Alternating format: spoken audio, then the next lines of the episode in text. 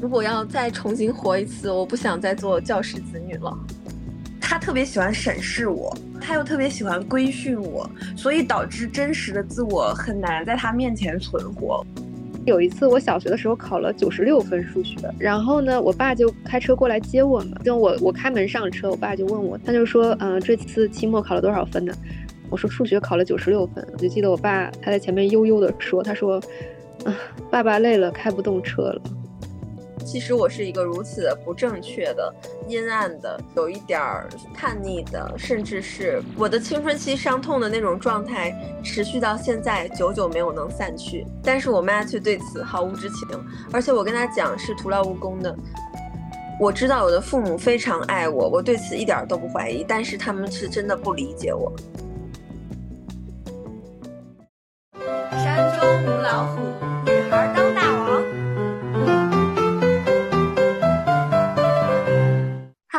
好，我是娜塔莉，我是初神儿，我是艾玛。我们今天请到了远在英国的艾玛，和我们一起讨论《女孩当大王》的第三期话题。如果要再重新活一次，我不想再做教师子女了，因为我们三个有一个共同点，就是我们的父母都是教师。我的妈妈是一个小学语文老师，后来她成了教导主任。我家里面所有的女眷都是老师，我妈妈是一个英语老师。然后与此同时，我们家里有一些亲戚，比如说我姑姑，她是一个语文老师。我妈妈在我小的时候是做高中的语文老师，后来在我更大一点的时候，她离开了这个职业。但是我小的时候是很多时间是在我外婆家，在我姥姥家呃生活的。我姥姥是一个典型的小学老师，我能感觉到一些所谓教师子女的生活方式。你们父亲是做体制内的工作吗？不是，我爸爸是在企业。艾玛呢？我爸爸也是，我爸爸一开始是国企，然后后来他下海创业了。我们三个其实共同点是，那母亲的身份是老师，那其实父亲的身份是做着其他职业的。那这样的情况下，就等于，嗯，家里母性的这个形象，它比较和教育更。挂关联，然后我其实我家里的话，我父亲是属于不管我的状态，嗯，呃，就是放养我，他只负责在每一次我成绩考得比较好的时候，他才会出现，偶尔夸我两句，其他的时候都是消失消失的父亲。嗯，对，我觉得爸爸好像都是这样子。然后我爸爸还有一点是他，他不完全是消失，但是他总是。在他想起来的时候，进行一些不恰当的干预，比如说他这段时间有时间了，他觉得哎，他该来扮演一下父亲的角色了，这时候他就会按他刻板印象中的父亲过来教育我，但其实是完全没必要的。你们会享受自己作为教师子女的这个身份吗？在某些时候，有一些研究，还有一些观点，就说，就父母为教师的孩子自杀率更高。我看到的一个是在 B 站看到一个心理咨询师，然后他发了一条视频，是说为什么教师子女的心理问题如此高发。嗯，他是说在他的来访者，其中有教师子女背景的占相当一大部分的比例，就他就有留意到，其实作为老师家的孩子，在成长过程中往往要面临着更大的压力。我我觉得是肯定的，对。肯定是这样子，因为他们对你的学习成绩期待是很高的，他不他不能接受你是一个班级里的中游，嗯，对，嗯，是。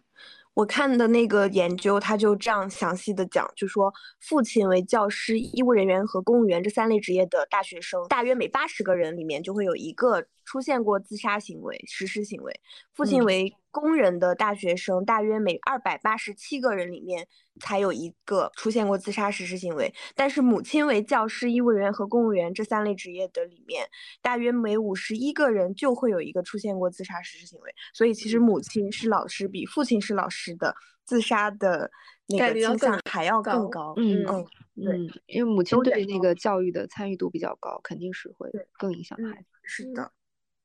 你是学霸吗？这种？我小的时候被期待成为一个学霸，虽然我个人认为我的成绩一直都不差，但是也没有到顶尖的程度。我记得我小时候发生过一些事情，上幼儿园的时候，我们当时有一个学前班里的一个拼音班，就是你你要在小学之前先把拼音给学掉。嗯，这个班我的外婆非常的重视啊。然后呢，我在这上面的表现呢，他都能知道，因为那个拼音班的老师呢，曾经是我外婆的同事，他们都是小学老师。拼音班结业的时候，就结业考试，就是你需要把所有的拼音写一遍，二十六个字母呢，我就写错了一个。我就回到家里，我其实很不当回事儿这件事情，因为对我来讲，一写错一个跟没写错区别不是很大。那么我外婆就会说说为什么你学了这么久的拼音，只是写一遍你都会写错呢？就是你应该为此感到非常非常的羞愧才对。但很可惜，就是我感觉不到这份羞愧嘛。我外婆觉得我不感到羞愧是一件不可思议的事情，她就给那个拼音班的老师打电话。就说这件事情，说哦，说我的外孙女这个结结业的时候没有写对所有的拼音。这时候我外婆撒谎了，她说她回到家之后非常羞愧，什么痛哭流涕，然后觉得自己不应该这样子。其实我根本就没有撒谎说你是痛哭流涕。对对，他他撒谎了。其实我一点都没有，因为我感觉不到我我我有任何羞愧之处。从这个行为来讲，我就知道我外婆其实特别期待我自己是一个对自己要求很严格，在学业上这样的人。所以我在小的时候经常处于一种表演状态，就是我成绩不好的时候，我就回家表演一下，我很羞愧，但其实我一点都不羞愧。就大概是这么个事儿，就是我我知道他们在期待我做一个什么样的人，但其实我性格不是这样的。嗯，我是一个自尊心特别强的人，从小就自我要求非常高。在父母要求我之前，我就已经碍于他们的身份，就碍于我母亲是一个学校老师的身份，我就会拼命的要求自己一定要做到让他很有面子，要求自己成为班级第一名。然后在这样的要求之下，他们经常会发现很惊喜，就明明也没有管我，我却考到了班级的前三名。嗯，但是因为我之前的表现太好了。从小学三年级之后，就基本上就稳坐班级前三。就它是来自于一种你自己对自己激娃，因为我自己心里住了一个我的母亲，她还没有说话，假想中的母亲就已经在脑子里跟我说话了。因为我们初中班级有很多的同学都是教师子女，而且都是我们那个初中学校的，嗯，可能班里有将近一半的学生父母都是老师，大家都被集中，呃，也不是分到了一个班，其实就是有意识的要把我们拼到了一个班里。大家就互相之间有比较，我就很害怕我母亲在其他的教师面前脸上无光。我觉得我妈妈是一个很天真，然后可能在与人社交方面不是很高位的那种状态。她是一个有点不太懂人情世故、有点天真的人。我就会很希望通过我自己成为一个学霸这一点去弥补她。所以尽管她也没怎么激我，我就已经在激自己了。你从小爱你妈妈，对你很爱你妈妈。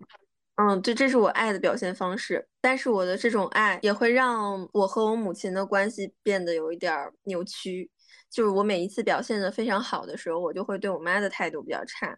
我努力，但是我也反抗着这个身份。你也期待她爱你吗？我，而且我觉得我跟我妈妈就是一直是处于我说话态度非常差，因为我觉得我默默的做了很多事情，我把很多事情扛了下来，然后我觉得我有资格对她态度差。就好像我们的身份发生了颠倒一样，嗯，然后我感受到那种就是来自于家庭对你的要求，更多的是从我爸那边。爸他虽然什么力都不出，但是他会因为我是一个教师子女的孩子，对我的要求很高，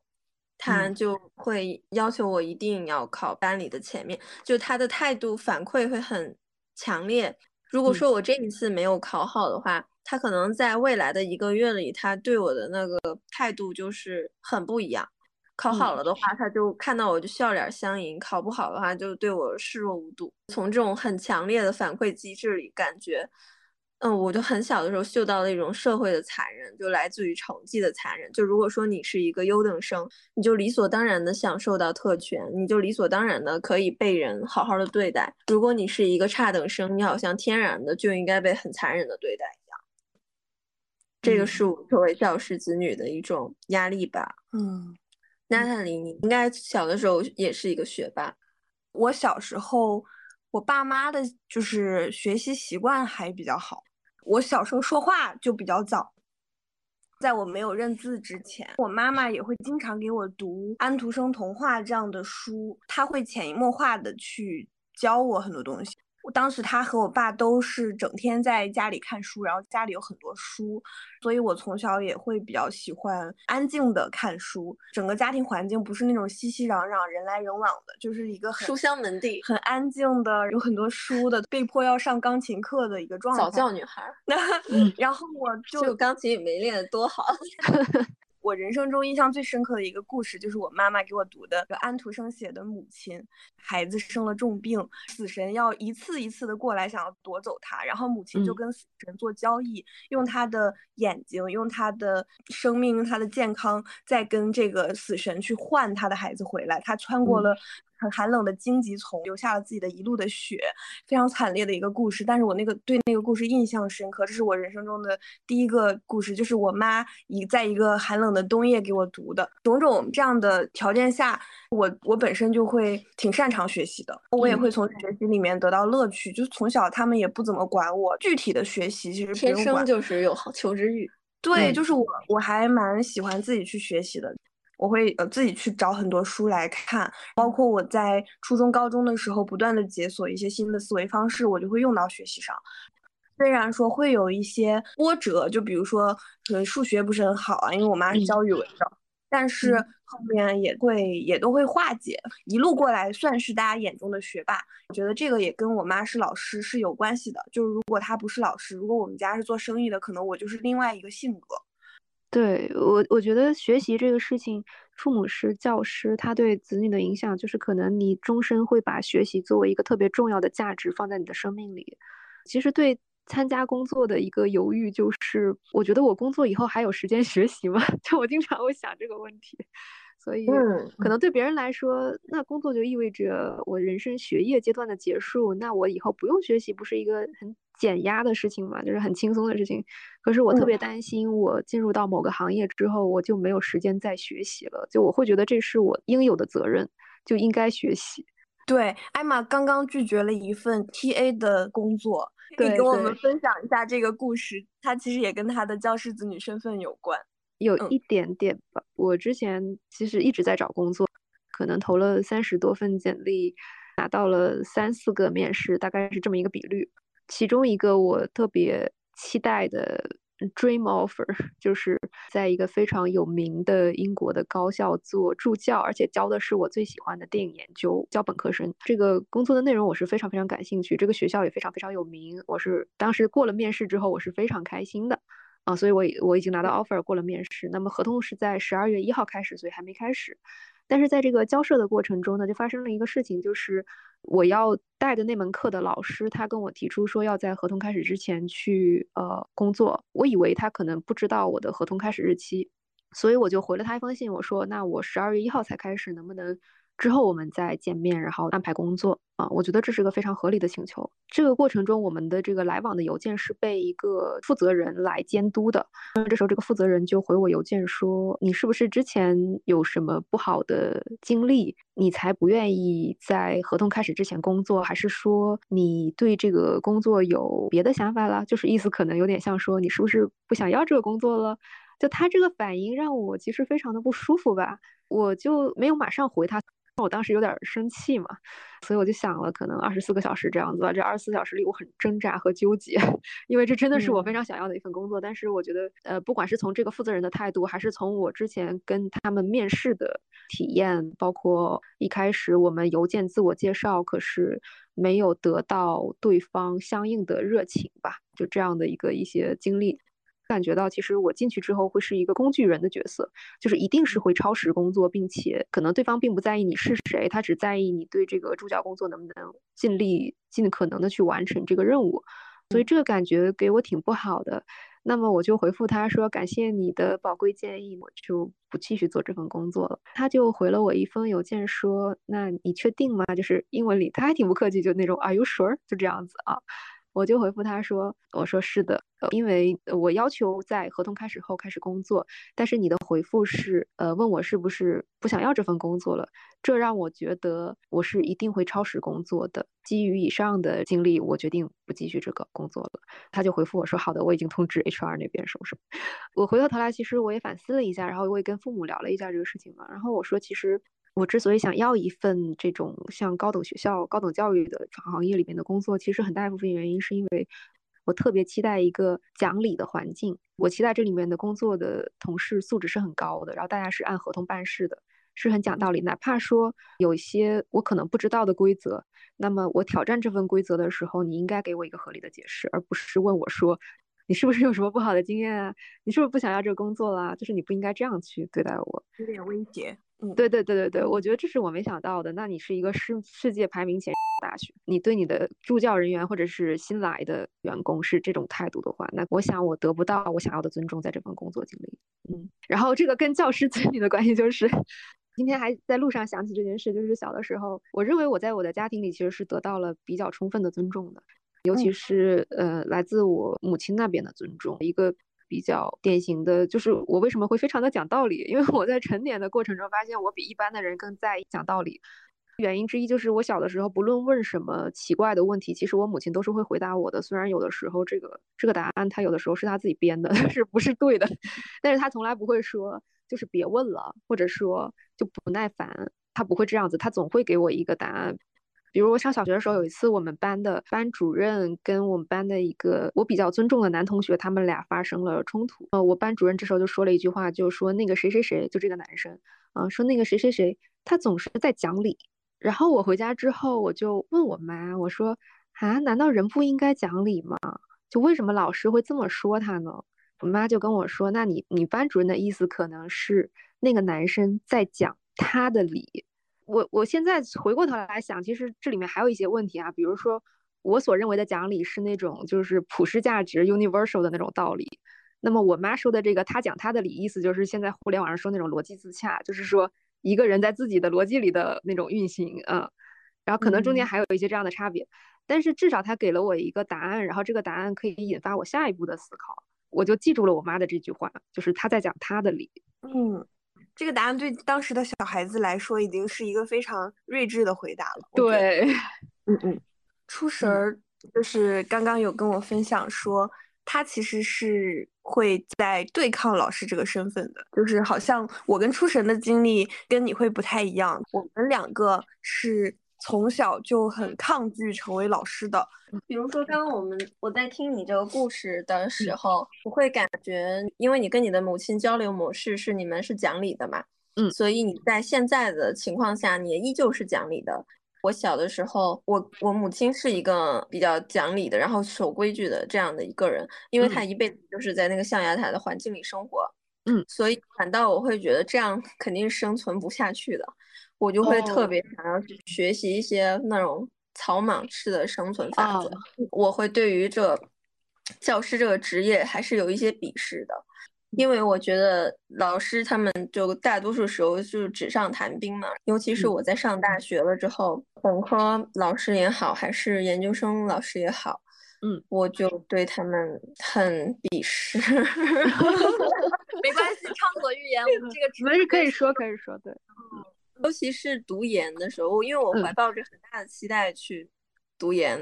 里面的老师就很水，然后我就觉得老师这个身份，他天然的会获得一些尊重，但是这其中的尊重又有几分是我们真的应该尊重这个身份和职业呢？不会觉得当老师就是他们就是更讲理的，或者说是他们在社会上就是更应该被维护形象的，就就不是所有人都应该被。好好的去尊敬的这些老师，嗯，我很好奇你小时候是怎么，就是有没有一些具体的事情，让你很早就意识到，觉得讲理的这种象牙塔式的纯粹的生活会在这个世界上活不下去？嗯，有没有具体的事儿？嗯，很典型的一个案例是，每一次陪我妈妈去买衣服的时候，嗯，我妈是一个很喜欢买衣服的人，但是那个她她买衣服的时候，她就因为她身上自带的。气质，就即使这个服装店的那个老板店主不知道我妈是做什么职业的，也会问她一句：“你是当老师的吧？” 然后这个时候我就会发现，原来当老师是那么显性的一件事情，就是他们在社会上其实是很不吃香的，因为别人一下子就发现你在那儿拿腔拿调儿，因为你不你不你不会跟我对话，你只会在你的自己的体系里，好像所有人都是你的学生一样，用这样的态度跟别人说话。然后永远在那里心灵鸡汤式的教导，嗯，对这个世界有一种天真的觉得我这样就一定可以。但是人家卖东西的人在社会上混的这些店员，一看就知道你是当老师的，因为你太不懂生存，就是社会上生存的那些方法了。一夸你你就相信，就一点都不懂套路。我们家也是这样，就有时候也会觉得我妈妈很天真。我妈妈是那种真的就是很善良的人，就是如果那个人没有显性的邪恶，她就会觉得这个人是好的，她会去善意的揣测所有人。但其实她在学校这个环境里面倒还好，虽然说也会有就是比较奇怪的老师，但其实整体上坏人没有那么多，他也没有什么就是生意上的往来或者说业务上的往来，让那些坏人去伤害到他。就基本上都是他在教小孩子，他跟家长打一下交道，然后他跟老师们打一下交道，很非常简单。长大了之后，我才发现我的成长历程中缺失了很重要的一环，就是人到底是一个什么样的东西。他给我灌输的都是理想化的人，对理想化的人很好，很纯洁，很高尚，很容易就其乐融融。但是我长大了之后才需要去学习邪恶的。我在长大的过程中发现了很多我爸妈没有教过我的东西。有的人他是会套你的话呀，或者说有的人他会去陷害你，或者是打小报告啊，这种事情其实还蛮多的。我我一开始会很慌乱，因为我觉得这跟我以前的世界是不一样的。就我我以前。生活在一个纯粹的童话世界，只有只有那个小红帽之类的这种角色。然后，然后就当我真的遇到大灰狼，然后我被大灰狼们坑了几次之后，我才意识到我需要学习邪恶，我需要知道邪恶是什么，才能去辨别它。所以说。我其实也是有点抗拒老师这个角色的。就我在报志愿的时候，当时我的分数也很够上中国一所最最，你就直接说北师大，我的 也也也够了那个学校，因为家里都是老师，妈妈的朋友也都是老师，所有的人都跟我说，你就上那个学校，那个学校就是你最好的选择。我说我就不上那个学校，我这一辈子就是不想当老师。当时就是怀着一种叛逆、强烈的叛逆，对，就是坚决拒绝了我家里人认为所有人都认为是最好的选择。然后我选了一个综合性的大学，去读了我们家人从来没有人从事的一个传媒行业。嗯，我其实也是在成长的过程中逐渐意识到我适合做什么，这个过程也伴随很痛苦的，比如说学霸形象的破灭。对 对。对，嗯，我我从小到大就跟出神儿一样，成绩也都特别好。因为那个时候我也都是在我妈的庇护下，就是在她的势力范围内。然后那个时候我也享受了很多的特权，比如说你不用参加任何的选举，你就天然的就是这个学校的大队长。在初中的时候，就是老师们都是我妈妈的朋友，所以我也不用参加任何的选举，我就是可以在那个国旗下讲话，就是出很多风头。虽然说这个风头也没有没有什么必要。但是我到高中的时候，我考到了一所我们省里面就是也是前几的高中，就那个高中就是超出了我妈的势力范围，她可能只认识其中的一两个老师，就完全照不到我了。我在那个高中发现我泯然众人，我再也没有以前的那些光环和特权了，我要什么都要自己去争取。我考进了一个竞赛班，我不知道我不知道人是可以在那个高中上普通班的，所以我就直接去考参加了考试，考进去了。但是我在那个班里面的成绩非常的垫底，大概就是我在那个班里倒数第五，但是我的成绩是全年级的前一百左右的那种那种程度，就是这个年级有一千五百个人，但是我在这个班里倒数第五，没有人跟我说话，他们都觉得我很差，而且刚上高一的时候数学很难，我每周都要多比别人多上大概十节的化学课，因为我们要在第一学期学完高中所有的化学，以便后面去参加化学竞赛。但是数学就很少的时间才能去学，然后我的数学本身就薄弱，就落下了。后那段时间我特别痛苦，以泪洗面。我不止一次的哭着告诉我妈说我要转班，我不能再上竞赛班了。就是这个这个环境非常不适合我，没有人愿意跟我说话。我觉得我自己特别差，但其实我不是，我我相信我不是，但是我特别痛苦。我妈妈就她看着我的痛苦，她也能体会，但是她也觉得很幻灭。我以前那么厉害的全校第一的女儿，在这里变成了一个就是倒数第五的渣子。他他管那些学习不好的就是小孩，就是叫渣子，就是说，嗯，谁谁是乖小孩，谁谁是渣子。哦，就其实我觉得当老师的父母，他有的时候真的会给你灌输一种观念，就是你如果学习好的话，你就可以在这社会上为所欲为。如果说你学习不好的话，你就要忍受这个世界上最差的目光。我就会很害怕这样的阶级下滑。我我觉得学校里就是有根据学习成绩来的这种阶级的，因为最近这几年回到家吧，就拿出我初中时候的一个校刊，当时我在里面做编辑，我会看每一篇稿件。我就发现有一篇稿件我不记得了，但是我现在看觉得还挺，我不应该不记得，挺触目惊心的一篇稿件，就是一个学习不好的学生，他抱怨说，因为他成绩不好，说的，所以他在学校里永远不被任何人看见，就这么一篇文章。但我想到当时我初中，然后在这个里面做编辑的时候，我从来都没有注意过这份稿件。是因为当时我也有一种非常强烈的阶级观念，就是我只跟跟我成绩差不多的人玩儿，我的朋友都是跟我成绩差不多的人，就上下都不会差太多。包括我记得我刚考上大学的时候，就我们家有一个烦人的亲戚，他就说说，哎，你怎么想不想交男朋友啊？我给你介绍一个小伙子吧，真不错呀啥的。他是哪哪哪个大专的。我听了之后就说：“我说我怎么可能？我说我好不容易考上了一本，我怎么会跟大专的人谈恋爱呢？就是我，我就是很天然的这样去想这些问题，没有反思过这里面的一些不对劲吧。”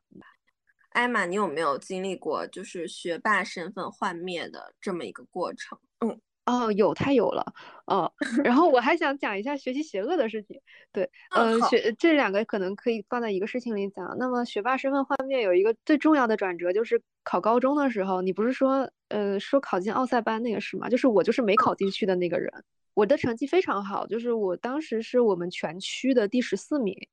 然后所有人都认为我是没有任何问题，因为呃全区的前五十名是那个奥赛班，呃我们是一个很小的一个地方，嗯全区大概一千个人吧，就很少的人，但我没考进去，但是我没考进去，我一点儿都没当回事儿，因为我性格就这样，当时觉得我第二次就考进去，因为它是流动的，它每个月都有月考嘛，结果我在整整的高一一个高一，就因为一上高中数学特别难，物理化学也特别难，我一真的很难，对都没流动进去。我当时我就怀疑人生了，就 是就是，我以为我很快就能回到那个前五十名嘛，就没有在那个班级里，我就是学习到了邪恶。呃，我要讲一下，就是我在平行班的过程。当然，可能这个回想起来，对我的对我的身心健康是更更好的，就是我渐渐接受了做这个鸡头而不是做凤尾这件事情。我我我生长的环境是我在。呃，东北一个特别小的城市，大家都知道车牌号 A B C D E 对吧？就是按城市的重要性排。我老家这个城市是排到 K，就是我们是聊 K，就是你可想而知这个这个城市是多么的就不发达，也没有任何重要性可言。我们高中在全省排名倒第九，这是我的一个状态，因为我从来不知道它正数多少名，因为是校领导开会的时候说啊，我们今年倒第九了，再排一排，说不定倒第一了，就这样。啊，然后 这是我们当时的状态。东北是一个特别暴力高发的地方。我们那里的青少年暴力极端高发，所以我的邪恶都是在学校学的。然后这个暴力高发是到一个什么程度？就是在我初中的时候，警察局会定期的来我们学校搜查管制刀具，是因为那个有有同学把那种刀片呐、那个棍子啊，就藏在那个暖气片下面，或者藏在那个门的夹缝里面。那个门是空的，所以里面是会藏一些管制刀具，所以警察局会定期过来搜这些东西，以防止就是恶性事件发生。啊，这是我的邪恶的成长环境。嗯。高一的时候呢，我在平行班，我们上课的时候，大概前两排、前三排人吧，可能会听课。最后一排的同学，他们干什么的都有，谈恋爱的什么的啊，吃吃方便面、打牌啊。然后呢，搞对象的就会在那个不是班主任的课的时候突然坐到一起。对 对，你记不住他们都坐哪儿。对，一个混乱的环境，非常混乱。而且我们隔壁，哎，这个能说吗？隔壁班有一个男同学嗑药。就是 drug，就是那种医院可以开出来的那种药片，就他在课上嗑，嗑多了之后，他就是上课被直接送到医院去了。你想一下这种症状。我们当时很流 行是可乐对。哦天呐，我们好有共同的成长环境。啊，你接着说你那个学霸下滑的事情。哦，我就在这个班里待了一个学期嘛，你就可想而知，我一边学习着一些邪恶，然后一边来到了一个之前在初中，因为我们初中班其实还蛮好的，因为我们我也是有父母的势力范围，就是在上初中以前，我一直都是全年级最好的班，不用参与分班，就直接把我扔进去那种。呃，就是里面全都是教师子女，然后而且还有那种就是班主任的儿子跟我坐一坐这种特权，我不知道这个算不算特权吧？老师会盯着你，然后怎么样的？就是，呃，我们班主任的女儿坐前排，对，就是当时整个初中都在想着怎么把他干到后面。对我，我觉得当时有一种就是安排那种叫什么相亲还是什么那种，就是我并不想跟他坐一坐，但是我必须要跟他坐一坐，但是他还认为这是给我很大的恩惠了，就这种感觉。就是渐渐的，我就意识到我确实考不回去了。中间我就学霸身份不是破灭了嘛，然后我就有点 破罐破 摔了。就是比如说物理化学课，我就一开始是努力的听，后来发现反正也听不懂，期末只能考出十四分，然后我就不听了吧。我们高二才分文理，就所以物理化学我就彻底放弃了。那我不听呢，我也不让我同桌听。当时我同桌他是想学理科的，然后他就上课可认真了，我就找他聊天，我就找他玩嘛。后来他就跟我说，他说你可能想学文科，但是我还想学理科呀。他在自救。他说你不要再找我聊天了。嗯，我说好吧，但是我其实不怎么当回事，就是我还是找他就是说话啥，但其实没有影响到他高考啊，他高考考的挺好的啊。就各种这种事情吧，我就渐渐的觉得好像做一个不是学霸的人也没什么，就是没考进奥赛班也没什么，就反正，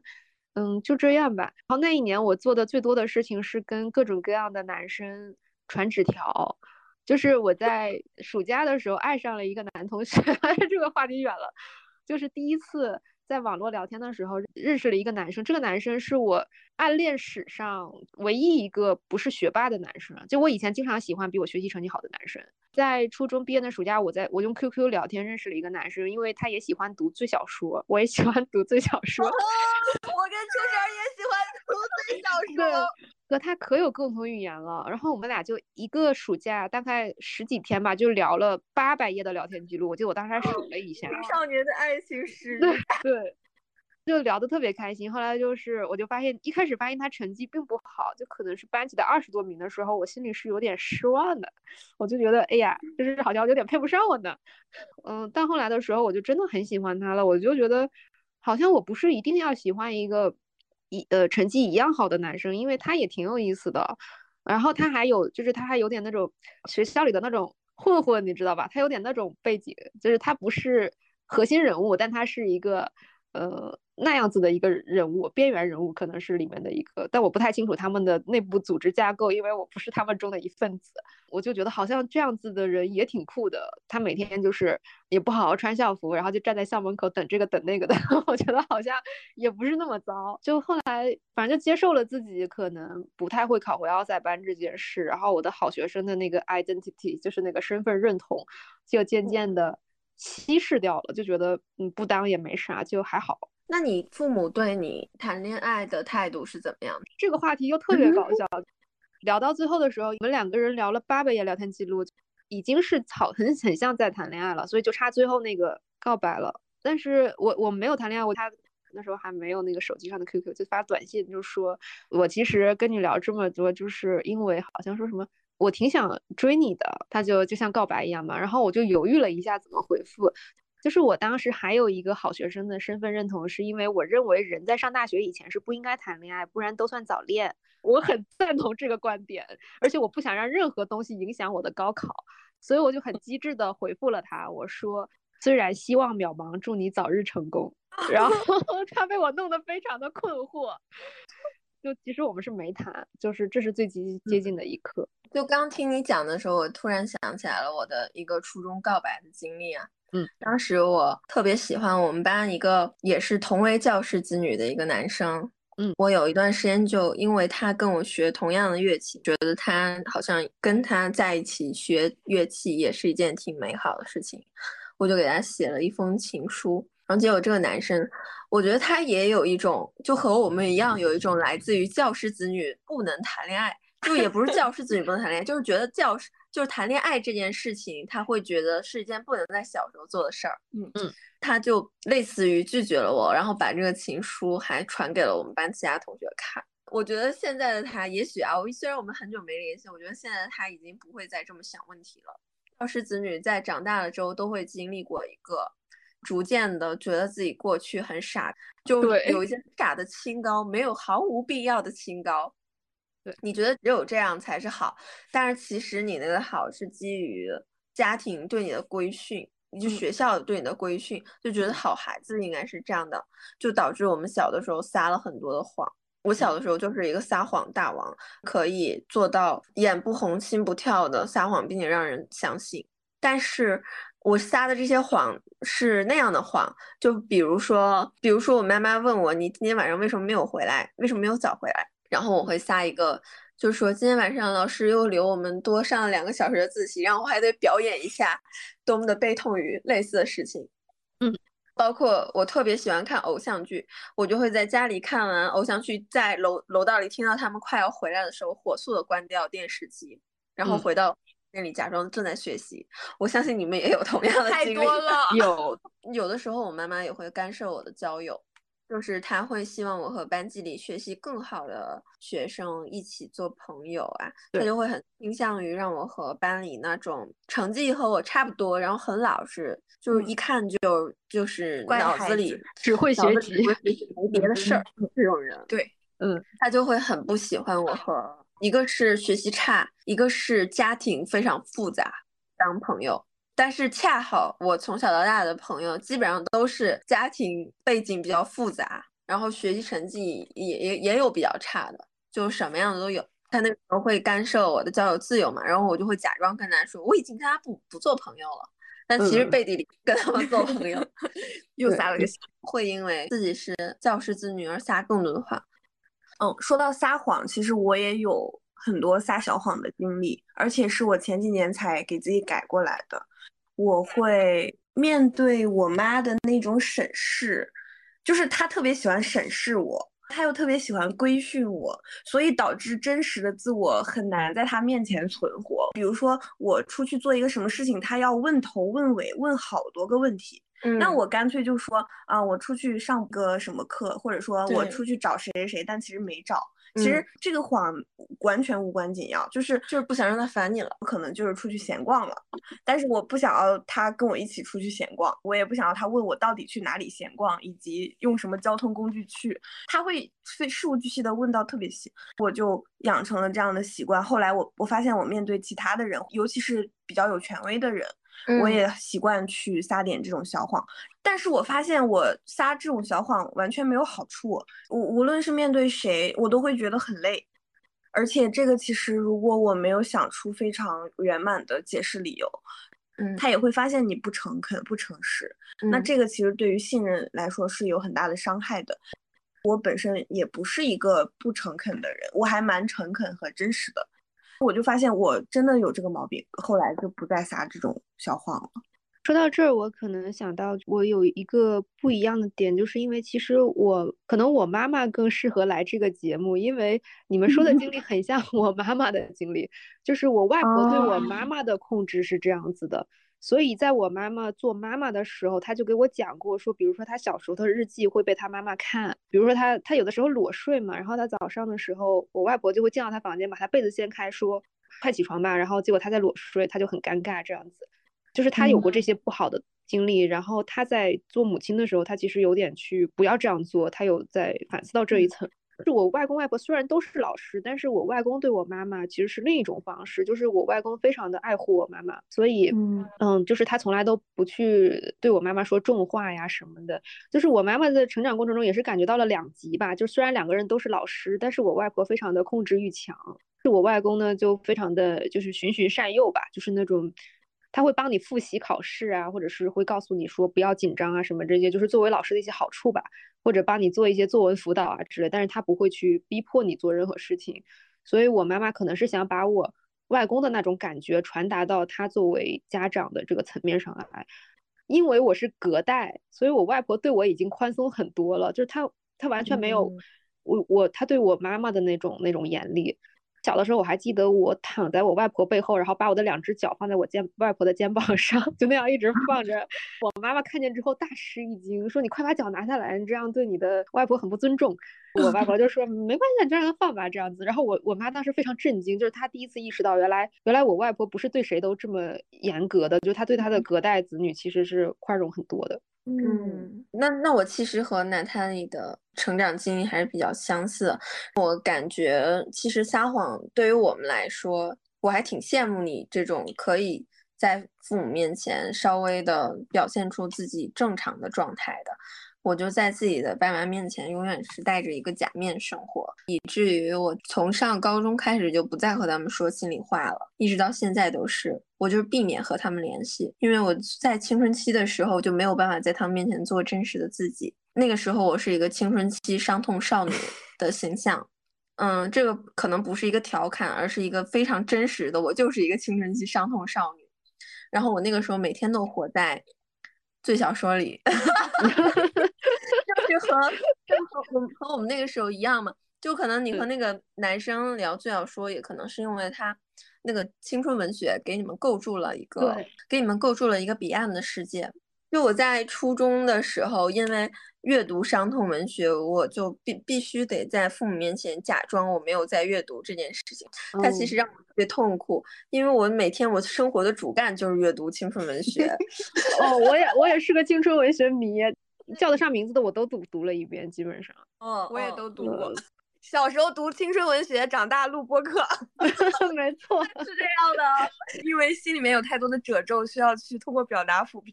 没错。我有一个有点相关但有点不相关的，我曾经以为我读的是世界名著，我当时读的是《飘》，就是《乱世佳人》，然后它其实内核是一个言情小说，呃，但是它很厚嘛，是一个就是黄黄巨著之类的。然后有一次我很我很得意的在我的二姨和二姨夫，哦，他们也都是就是呃博士什么的，嗯，然后我在他们面前就是说，啊，我读了一本世界名著。然后我二姨说什么世界名著，然后我说《飘》，她说哼，那就是个美国言情小说罢了。然后我我很想炫耀我的世界名著阅读，结果被斥责为在读言情小说。嗯，我也是在我姑姑家的书架上发现《飘》的。我姑姑就是会喜欢读一些。剧情感很强的小说，无所谓是不是世界名著，还是成人的言情，什么《沧浪之水》啊，什么《扣黑学》呀，就他也读。然后像《飘》啊这种，什么《包法利夫人》啊，他也读，就是一个大杂烩的书架。然后我就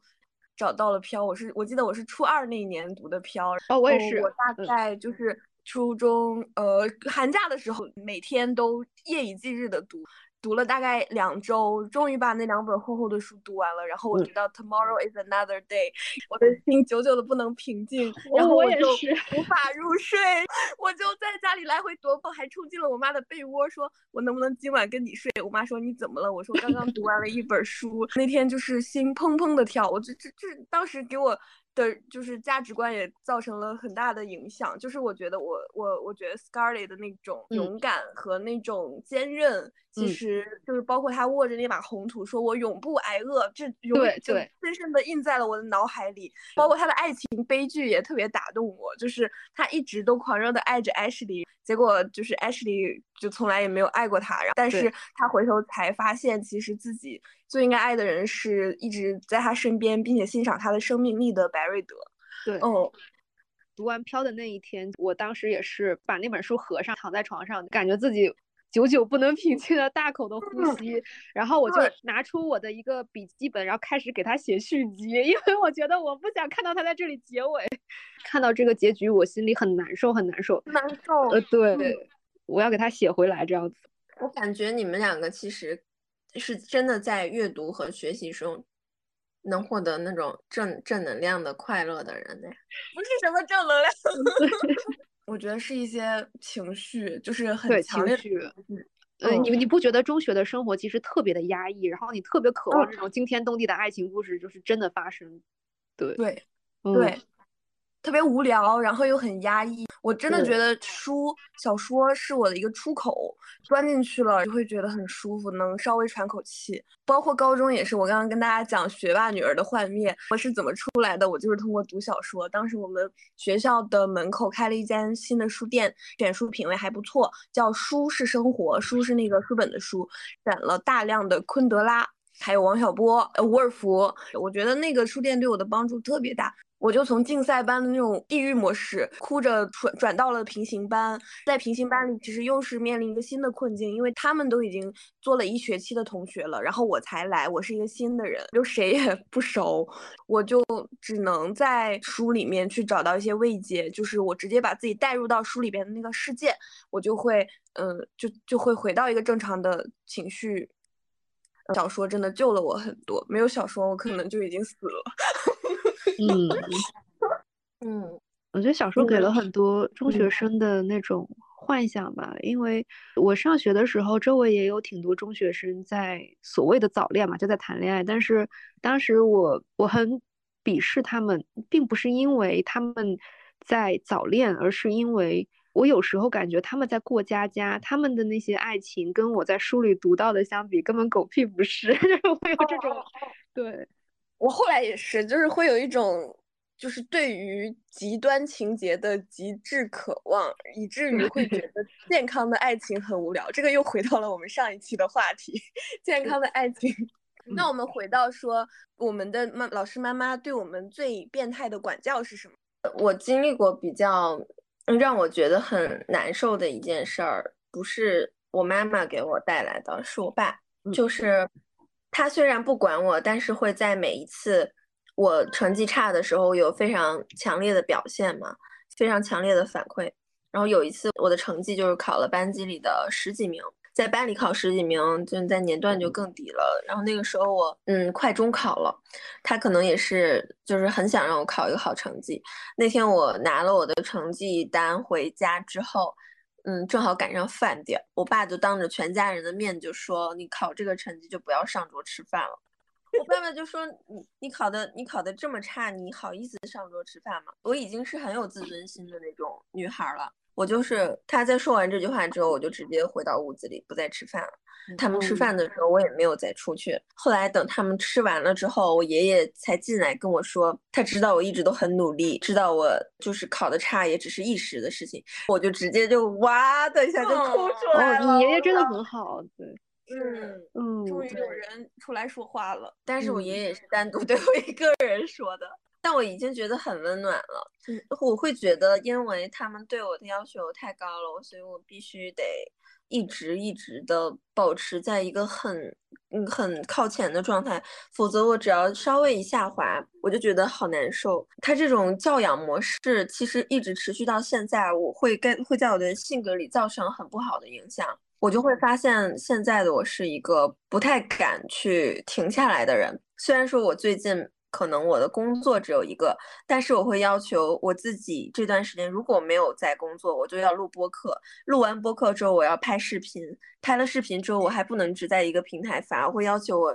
不同的平台还要做不同的内容。效果不好的话，我还要反思自己。在别人没有说我之前，我就已经骂自己一万遍了。这已经在要求自己一好多好多次了。然后如果别人再一说我的话，我就会感觉很很窒息，很有压力，导致我现在和父母的相处就是我尽量不和他们说话，因为只要我跟他们一说话，我就会觉得童年的那种被管教的那种气息又扑面而来了。就比如说前两天，我我看到了一个心理咨询师发了一条视频，是说为什么你总是想要做正事儿。我想，我当时想要把这个视频分享给我妈妈，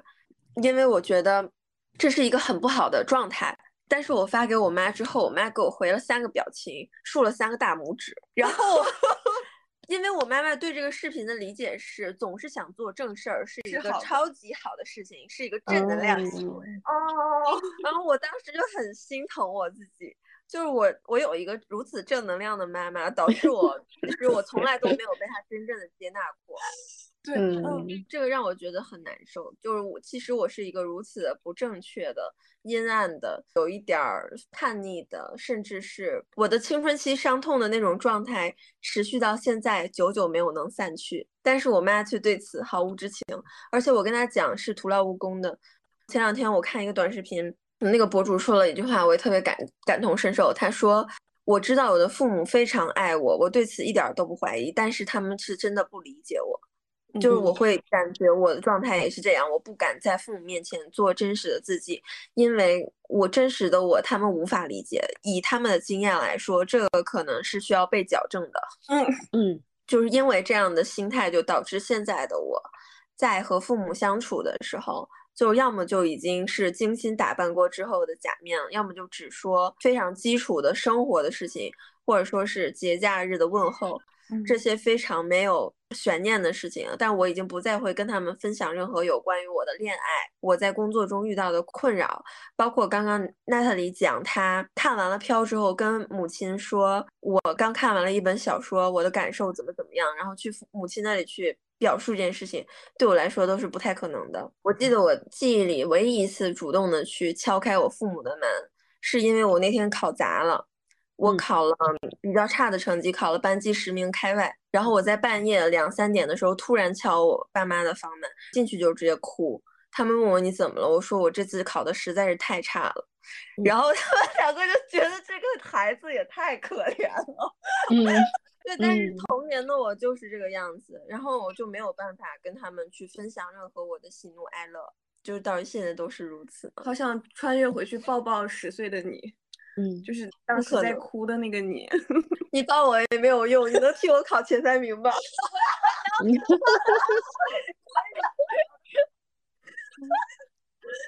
嗯。后 来我再说回来，当 时就把那个。呃，我为什么一直在做正事儿的这个视频发给我妈之后，我妈不是没看就给我竖了三个大拇指嘛？后来我就跟她说，你能不能看完了视频再和我说话？结果后面就杳无音信了，她也没有再看，不会看的，她没有再点开了。妈妈永远是对的，嗯，她也不是对，她她她就是。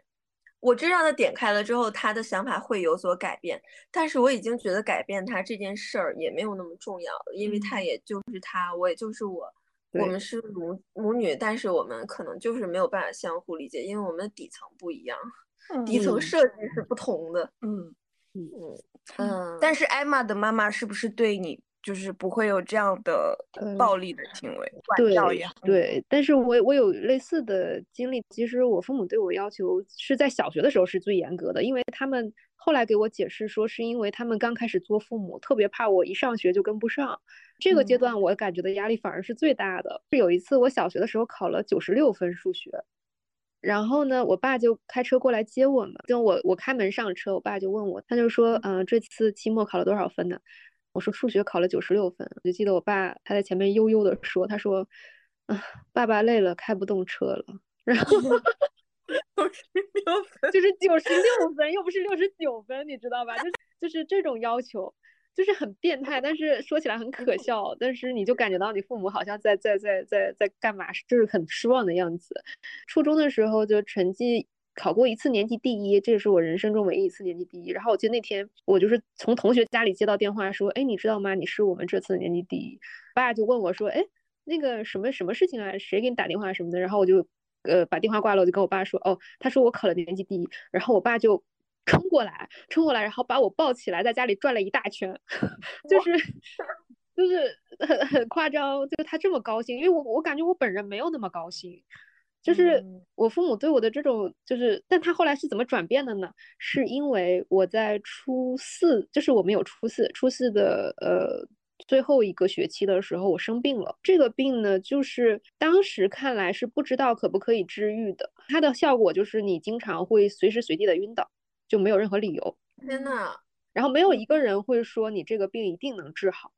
就是每个人的反应都是，就你只能治治看，就是有可能好，有可能更糟这样。但是最后我就是还是按医院的要求去吃药啊，什么什么，就是嗯，但是那个时候我爸妈就其实他们背着我偷偷问医生说这个最坏的可能性是什么？医生说他这样每次晕倒的话，他其实对他的大脑是有损伤的嘛，可能说到一个年龄之后，他不一定能参加高考，就是他的智力可能会下降。嗯，就是你做好准备吧，就是这样子。我爸妈当时真的是晴天霹雳嘛，然后他们俩就当时想了一个什么事情，他后来跟我说的，说，嗯，他当时我特别沉迷做美甲，就是初中生嘛，然后他就说，嗯，我给他开个美甲店吧，要不，就是他喜欢做美甲就去画美甲吧，这样子啊。但是我自己一点都没当回事儿，因为我觉得这，因为这个病对我本人的日常生活没有任何影响，就是我晕倒的时候我是无知无觉的，等我醒过来之后，一切又可以继续运行了。就所以，我我对这个病是没有任何直观的呃感觉到它影响我的生活的，就除了我有时候会晕倒哦，但是我父母看到我晕倒的时候是是很很害怕的，他们俩很害怕哦，所以对我的心理没什么影响，但是他们非常担心。发生了这个事情之后，我爸妈就觉得我活着就好，就是真的是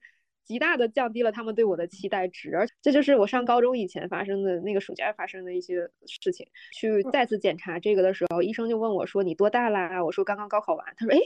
他说你还参加高考了？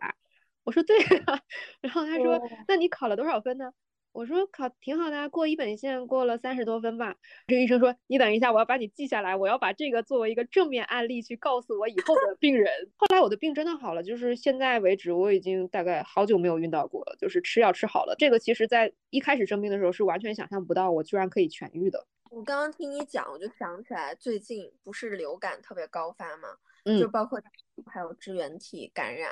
就是说什么才能让海淀母亲突然对孩子的要求降低？最近他们因为病毒对孩子的要求从考班级第一名突然变成了别生病就行。对，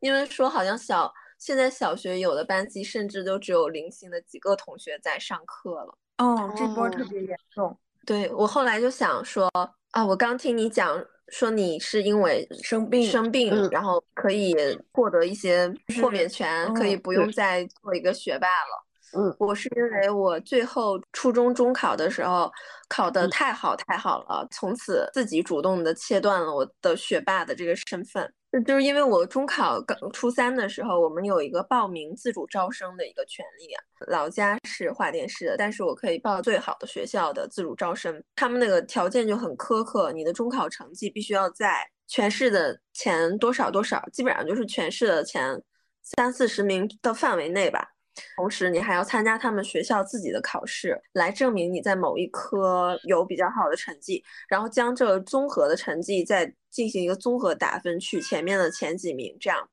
嗯，当时就中考的成绩考得非常非常好，中考的英语是我们全市的第一名，其他科目也发挥得很好，最后就是考了全市的十九名，在以前的学校里是第一名。去那个学校考自主招生的时候，发挥的也是比较正常。最后，我就可以成功的逃离了我原来的家乡。我成为寄宿生之后，没有再仔细听过一堂课。整个高中就是就是家里人一直不解为什么我的成绩一直在下滑。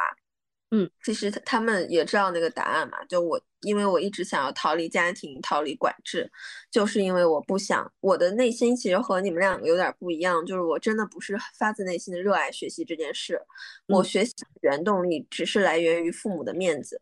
我需要让他们有尊严。他们虽然没有说话，但是我出于这种对于父母的爱护和就是我自己内心看不得我自己差，然后让他们丢脸，所以我必须得要求自己。还有一个就是来源于我嫉妒性的攀比，因为我们班级有学习比较好的教师子女，希望我能比他们考得好。就有的时候你会觉得班级里这些同学他们在你面前有一点嚣张了。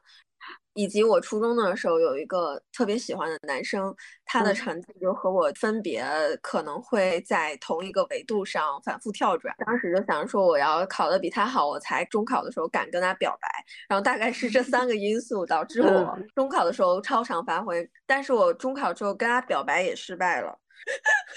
跟那个男生表白也失败了，然后跟我们跟我们家里，我我也没有再维系父母面子的这个因素了，然后我的嫉妒心也消除了，因为我在上高中之后，班里那些同学我根本不认识，觉得他们跟我都不是一个星球的人，他们有一些那种就是家里比较有钱的企业家的孩子，还有一些是有一些权利的公务员家庭吧，反正我也不知道他们是干什么，我跟他们根本都不熟，也不说话。嗯嗯嗯上高中了之后，我每一天放学偷偷的溜出我们学校，因为寄宿生是不能出校的。嗯嗯但是我就偷偷溜出去，让我们寝室的室友帮我跟宿管阿姨那里就说我上厕所了，或者我在洗澡。跑出去了之后，我就去电玩城跳跳舞机。电玩城里认识一些小痞子，跟他们一起学了一些抽烟之类的恶习。那抽烟嗯这个事情，我也一直瞒着我妈妈，就不敢跟她讲。有一次，她已经发现了，我还在那里嘴硬说它是鞭炮的味道。说到这个，我也是没有告诉我妈。然后疫情的时候，呃我在盘点我的物资嘛，北京嗯当时封城了，我的同住人去过疫情高发地，然后我需要被封在屋子里十四天。然后我盘点我物资的时时候，就写了烟五包。然后我妈看到我盘点物资的朋友圈，说为什么有烟？我说 烟是疫情期间的硬通货，它可以帮你换到一切你想要的东西。然后我妈说哦，这就是你小的时候撒谎的后遗症吧，一直到现在还在撒谎。对，因为我们为了维持父母眼里那个完美的小孩的形象，我们真的付出了很多，撒了很多谎。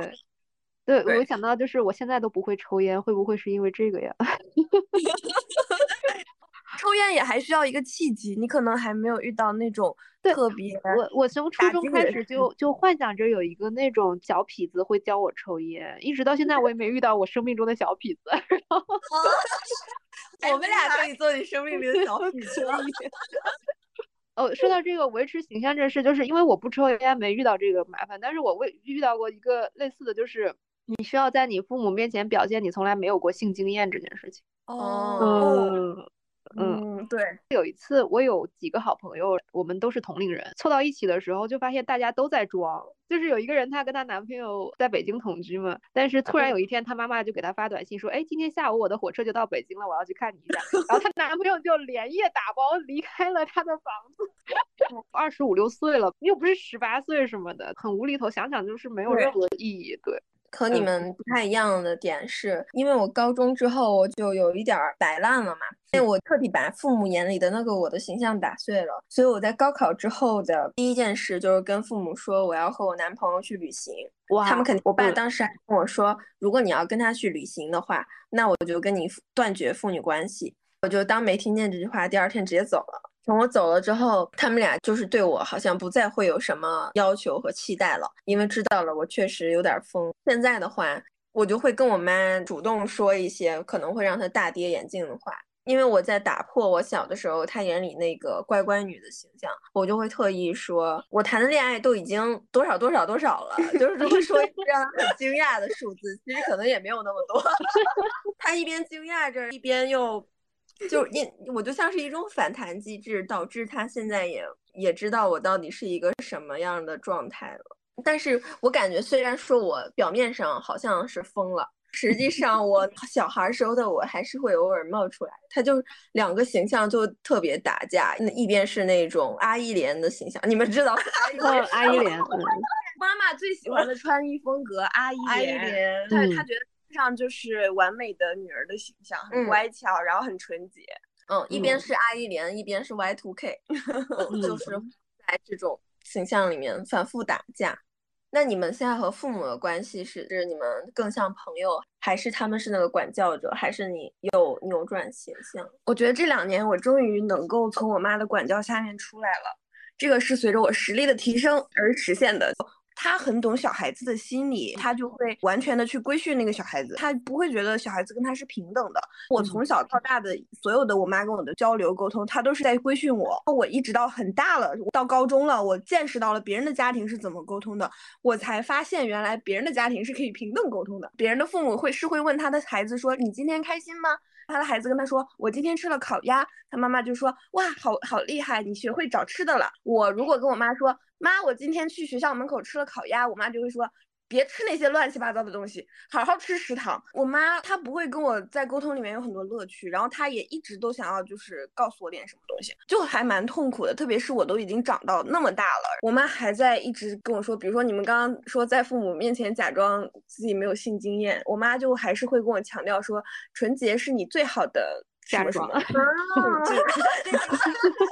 经常会说这样的话，让我觉得哦好难受，就没有办法沟通。我妈妈特别喜欢催婚，她做的相亲软件帮我找对象这件事情，就我之前还写了写成了一个脱口秀的稿子，就那个真的是罄竹难书。我后来发现，我跟她讲话的时候，如果我态度好，反而效果不好。就是我软软的，她会觉得我永远都是她的小女儿；但是如果我用一种很成年人、很成熟的语气跟她说话。他才会意识到，哦，原来我已经长那么大了。第二点就是在他向我灌输一些真的让我很痛苦的观念的时候，我就挂掉他的电话。比如说，他一直在说你不结婚，你妈妈死不瞑目。嗯，我就只好挂掉他的电话，因为我听到也很难受呀。我要处理我非常复杂的工作和人际关系，还有我自己的生活，靠我自己的双手在大城市里面生活的很好，并不觉得我缺了什么，我也不觉得我一定要结婚，一定要生孩子。他在那里用他的这这一套来威胁我，那我真的是很难受，所以我就直接挂掉他的电话。但是他意识到了我会挂电话这件事情，他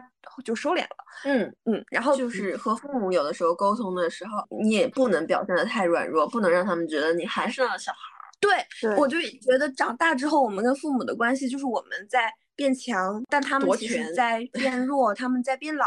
他可能会有一些跟不上，就是现代最新科技的这样的一种表现。对，嗯，他可能很多手机里面的一些工具他也不会用，他还需要请教我们。他自己观念也落后了，他也慢慢的可能体力上也力不从心了，就是包括我也比较担心说他们的身体上会不会出现问题，然后我不在他身边，那要怎么办？总体来说，就是我们的自主性还是会提升的。以前比较困扰我的问题，在最近也不太困扰我了，无非就是现在我就哄着他嘛，他变成了一个小孩子，我觉得，嗯，艾玛家里是怎么样？你和父母的关系？嗯，现在就是有一些也是在发生权力的转换嘛，可能上学读书吧，就是越读越多了之后，就我之前讲过，我们是一个讲道理的家庭嘛，然后我父母就会发现我讲的很多道理，他们之前闻所未闻，有在听取我的意见，就是他们生活中遇到的一些事儿，就是以前他们不会把这些事儿告诉我，他们会觉得是大人的事儿，嗯，你不要知道，或者是嗯说了也没有用，但他现在会遇到什么事儿，他会过来问我。嗯，你觉得这个事儿是怎么样的？然后我会给他一点意见，这样就我会觉得自己慢慢成为一个他们会有点信赖的一个一个角色吧，或者我可以参与到家庭的一些决策当中啊，比如说什么买一个房子是不是一个好事儿啊之类的，就是或者说你觉得这个未来的环境会怎么样啊，就可以讨论这样的问题。嗯嗯。父母前段时间来了英国来看我，他他们那个年代的人英语教育是非常差的，只会一点什么 Hello How are you 之类这种基本的。嗯，但是他们两个是那种盲目自信的性格，就是来之前我曾经说你们学点英语再来，他们俩说我们会的，我们都能说什么欧洲哪个国家我们没去过什么，就是那种很盲目自信。来了之后，他们就真的发现他们。自以为自己讲的挺好的英语，其实跟别人是完全沟通不了。他们从这个过程中就再次体会到了，说哇，说那你能在这里生活五年，真的太不容易了。用另一种语言在这里办这么多事儿，就是比如说你哪怕去看病啊、上学，你要写论文、交作业，要跟老师讨论你的论文，你居然都用英语能做到。嗯，听完你们两个的夺权的过程，我会感觉家庭里的关系真的就会像李安说的那句话一样，你在家里的尊严不是因为。因为你是谁的母亲、女儿、父亲，所以你天然有了什么样的尊严？你是要靠自己去赚的。嗯，就是对对对，是这个意思吧？是，你你要用你的日常行为去打动对方，或者用你的经济实力让他赢得他们的尊重。对，赢得他们的尊重，你才能真正的扭转你必须听命于对方的这个身份。嗯，对。那你们有？你们两个，我很好奇，你们有想过自己如果以后是一个母亲，会怎么管自己的孩子吗？我先说吧，逛街的时候经常能看到那种成对的母子或者母女，我经常对这些别人的母亲感到不满，因为我觉得他们对他们的小孩很缺乏耐心。你经常能看到他们在公共场所呵斥他们的小孩，比如说点餐的时候，他就不问这个小孩想吃什么，他就直接给他点了，就类似的这些行为吧。就让我感觉到，如果我是一个母亲，我至少做的比他们强，对我肯定会考虑我小孩的想法。但其实这也是为什么我可能有点抗拒做一个母亲，因为我觉得我会付出太多，就是我一定会失去自我的，因为我特别希望能给小孩一个完美的童年。嗯，我跟艾玛有点像，我也是害怕，就是一旦有了小孩，我会。嗯，付出我的一切来去照顾它。就是其嗯实我养小猫，我已经发现了，在我的猫很小的时候，它但凡弄出一点点动静，我都会从床上惊坐起，看它到底在干什么，会不会冷着，会不会弄到脏东西，然后伤嗯害到它自己这种。所以我养了猫之后，我就想，哎呀，太太麻烦了，以后可能不要小孩了。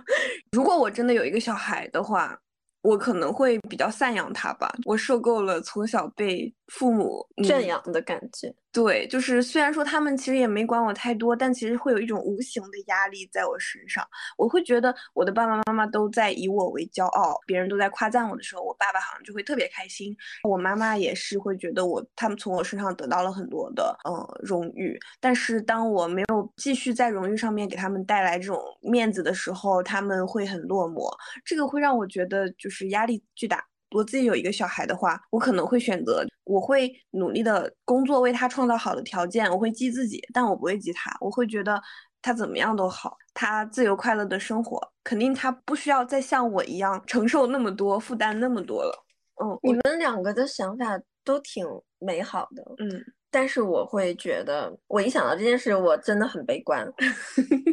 因为我我想了一种最坏的情况啊，就是他和我小时候一样，这是我无法接受的，就是他小的时候是一个那么不开心的状态。假如我有孩子，我希望他是轻松的，他有自己的爱好，他有自己真心喜欢的事情，他喜欢玩儿，他的学习成绩可以中游，但是他可能知道自己真的喜欢什么。嗯最差的状态就是我这种状态，因为这个社会要求你必须要往前，所以往前。就我觉得，如果说养一个孩子像我一样，那就是这就是属于对我自己的惩罚，所以我就特别担心出现这样的情况。其实不会出现这种情况，因为你已经有了这种意识了。但我前两天也看了一句话，因为我也在嗯养猫，然后我嗯看小红书上有一个就说，在养猫之前，你不要期待它是什么样子的，因为你可能在养了这个猫之后，你才知道它是什么样的。所以我们预判的那种理想的亲子关系，理想的你的孩子是什么样的，你在想象它的时候，你就已经在控制它了。对然后我就想了一下，嗯就觉得好像是我也会这样子。我在理想的时候，我就已经不理想了，因为那个理想一旦脱离了现实，我就会觉得它仿佛是一种失败。我所要接受的最大的失败，我要和这个失败和解，就是我要接受一个像我一样的孩子，这是最坏的情况，就是心理压力巨大，然后在你面前全都是假面，每天在那里学习伤痛文学，哦，听出神儿这段话，我忽然又想起了一个瞬间，就是你们会不会有这样的瞬间，在自己身上看到了自己父母的样子？有嗯有有有，嗯有，嗯你们会害怕吗？还是觉得开心？讨厌。肯定是讨厌的，因为好的时候不会觉得自己像父母。我有的时候脾气不是很好，在我发脾气的时候，我就会觉得我特别像发脾气的我爸爸，就是这种感觉特别强。跟你一模一样。对，因为我在那种非常发脾气的时候，我还会显得我特别讲道理似的。我在一边愤怒一边讲理，别人都能看出来我其实是在发脾气，但是我在控制我自己，在做一个那种就是表面上客观中立，其实在泄私愤的一个人。这种感觉就非常像我小时候，我觉得我爸带给我的那种感受。我是在自己天真的时候，会觉得我像我妈，嗯就是怀着一种美好的想象冲去这个世界，但这个世界上的其他人其实各有各的各有各的打算，对，对一腔热血，一厢情愿的行走在这个孤勇者 我的妈呀！行走在这个世界上的时候，有的时候就就可能是跟人交往的时候有点笨拙的时候，我就会觉得啊，这个场景嗯我好像在我妈妈身上看到过。天真的人就是应该被复杂的人保护起来啊，不应该是说天真的人要去打碎自己，成为那个复杂的人。我觉得。只有自己才能保护自己。对我之前考虑过嗯这个问题，天真的人和复杂的人，我觉得这个复杂的人也要非常善良才行。如果是一个邪恶的复杂的人，他可能就会利用这个天真的人，就是榨干每一分他的价值。我我后来就决定，虽然我可能也成为不了一个复杂的人，但至少我要成为一个能保护自己天真的人。就是嗯对我的外在的大人保护着我内心的小孩。我觉得我妈也是那种有点天真的性格，但嗯是相比之下，我爸是那种社会经验更多的人。我爸在很多时候他是很向往我妈那种天真的性格的，他不是嗯呃一味的在打击他，或者说你这样就是太没有社会经验了之类的。他表现出来的是那种，就是因为你妈妈受过受过教育，然后他小的时候是读了很多书的，所以他才会有这种天真的性格。我们应该去尊重他那个世界，就他表现出来是这种态度。所以我会觉得，如果一个人他有了社会经验，他的他反而其实应该承担起这个责任，用他的社会经验去保护好那些嗯、呃没有社会经验的人。我们这就是三个学霸的聚会。哎，然后现在已经意思说我自己是学霸，我感觉一般吧，就是当然，这是一个开玩笑的说法。呃发现其实我们对这个身份一边有一点享受，但是更多的是困扰。我们最后就想，我们怎么样才能成为更好的自己，以及如果我们有了下一代之后，我们要如何做一个更好的上一代。对，嗯，分享了一些自己嗯有被鸡娃的经历。，嗯，还有一些叛逆的经历，对，然后以及长大了之后，我们如何去摆脱这种教师子女身份压力的一些小技巧、小手段，这些方法让我们最终可以活得相对自由，但嗯。是可能也无法和父母达到一种非常理解的状态，就只能说相对的稳定吧，让那些过去的属于时代的烙印就留在那里。对，我们今天非常开心，可以跟艾玛一起分享我们作为教师子女的心得。